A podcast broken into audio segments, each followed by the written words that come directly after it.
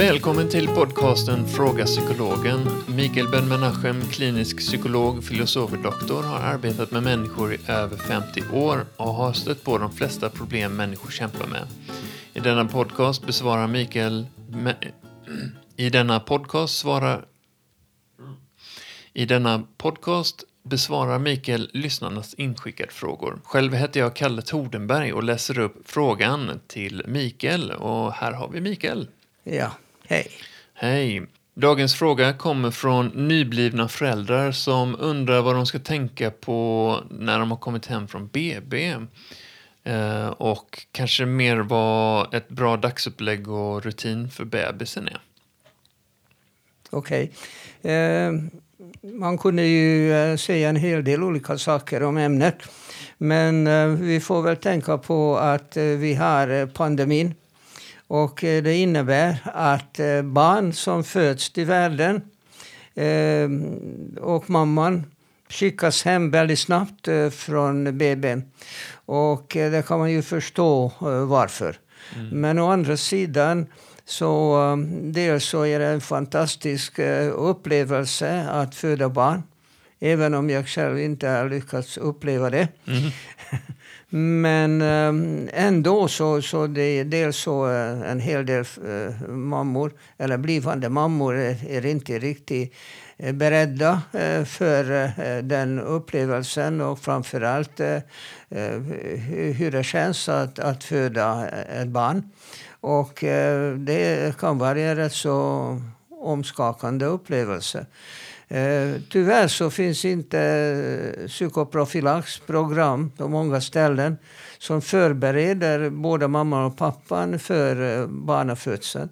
Och eh, det, det, var ju enormt bra tidigare för att det gör att, att mamman och pappan blir um, hemmastadda i, i, i, den miljön barnet kommer att, att, att födas. Mm. Och också mamman och känner personalen, känner lokaliteterna eh, överhuvudtaget eh, när hon kommer Eh, fram till BB att föda barn, eh, då, då har hon en aha-upplevelse. Ja, visst, här har jag redan varit och eh, jag känner till allting och känner till barnmorskorna till och med.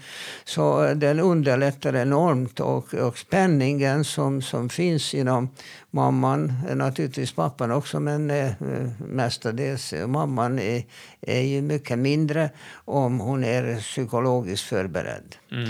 Eh, det är det första. För det andra, att eh, vad som händer under själva förlossningen, där kan man också göra en hel del psykologiskt. Framförallt eh, hur eh, hur eh, mamman eh, kan under förlossningens gång utnyttja eh, de här små pauserna mellan verken. Okay.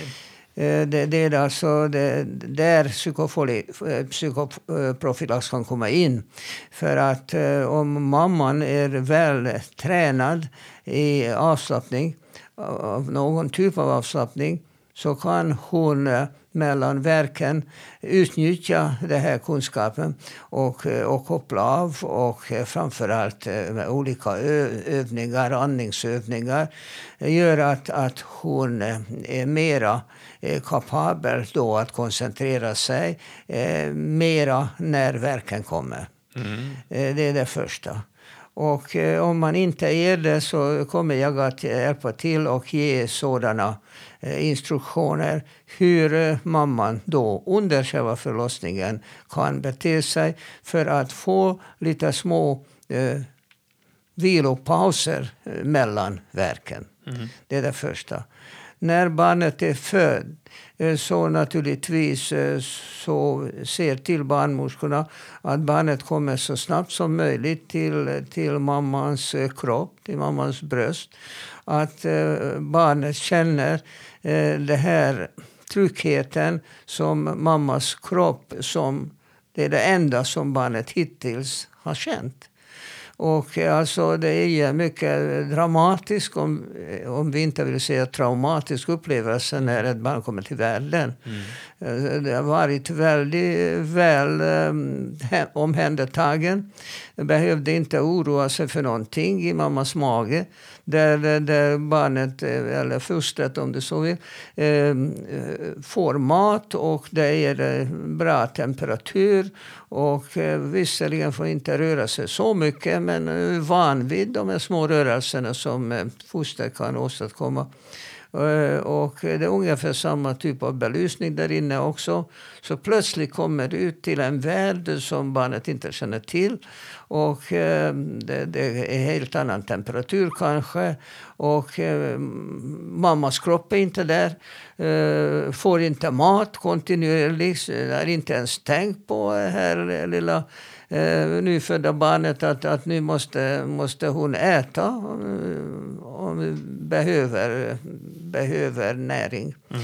Så att, och sen, det kan ju vara starka ljus, det kan vara ljud som barnet inte är van vid och mycket annat. Eh, så, så det gör att, att de här första stunderna eh, efter födseln är oerhört viktiga. Och det som psykologerna har kommit på, eh, och det är en hel del forskning kring det här, att de första timmarna av barnets liv är avgörande mm. när det gäller eh, trygghetskänslan. Mm. Och därför är det kolossalt viktigt att, att barnet är mycket nära, överhuvudtaget nära Eh, kroppskontakt med eh, mamman men även med andra personer omkring. Mm. Eh, om det finns en läkare eller barnmorskor och pappan i närheten så, så bör barnet känna närhet. Och på grund av att de måste skicka mamma och barn hem snabbt från BB. Jag hoppas att mamman får den smörgåsen som brukar mm. få efter förlossningen. För att eh, det, det har ju en enormt viktig funktion att hon kan då första gången efter alla ansträngningar koppla av. Mm. Och eh, bebisen eh, känner naturligtvis den stora eh, förändringen men, men eh, vi talar om en liten människa som, som ser ut som en människa överhuvudtaget med, med alla kroppsdelar omkring. Och, ehm, men är inte riktigt, inte riktigt färdig. Det är inte mm. riktigt färdigutvecklad. En hel del saker är, är inte riktigt uh, utvecklade. Uh, barnet ser inte tillräckligt bra uh, på en gång hör inte tillräckligt bra på en gång. Mm. Så att det finns ju en hel del olika funktioner hos barnet som, som inte finns med i födelseögonblicket. Och eh, därför så var det ju väldigt bra, delvis eh, också av andra skäl, att mamman och, barnet eh, befinner sig på BB i flera dagar. Och liksom mamman kan hämta sig och, och få lite lugn och bebisen tas hand om. Och hon kan bara Eh, mata barnet och eh, får verkligen hoppas att, att eh, hon har tillräckligt med mjölk för att barnet mår mycket bra av det. Och personalen gör allt annat. Men Eh, så på grund av den här speciella situationen nu så, så åker de hem rätt så snabbt, kanske mm. nästa dag efter födseln. Och det innebär att, att man får försöka att skapa en miljö hemma som liknar sjukhusmiljön. Det vill säga att, att man, man avlastas av allt i princip. Det är väldigt viktigt att inte mamman då känner sig tvungen att, uh, att ta hand om hemmet och laga mat och allt mm. sånt här. Då får pappan verkligen ställa upp. Även om det blir bara äggröra eller något liknande som papporna i största allmänhet är alla kapabla till. Mm. Men uh, mamman får vila. Och uh, ha bebisen så nära som möjligt.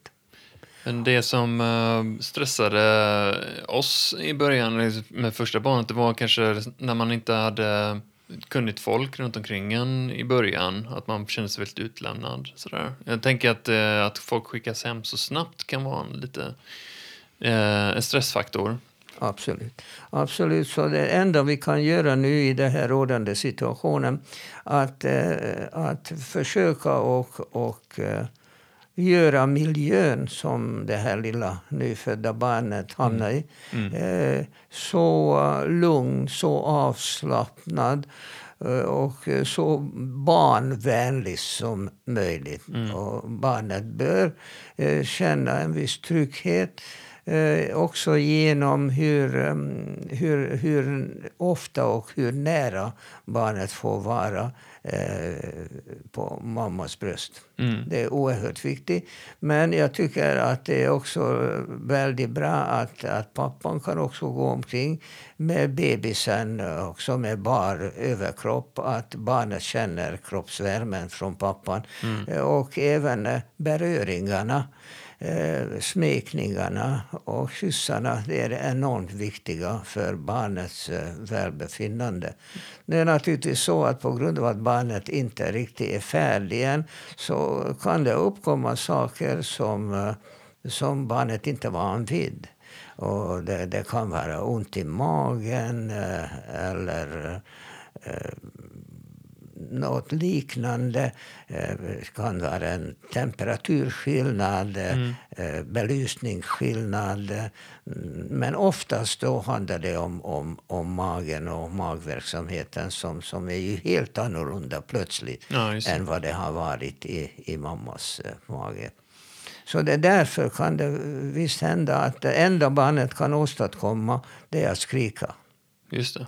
Det, det är det enda. Det kan inte prata och tala om för mamma och pappa vad som är problemet.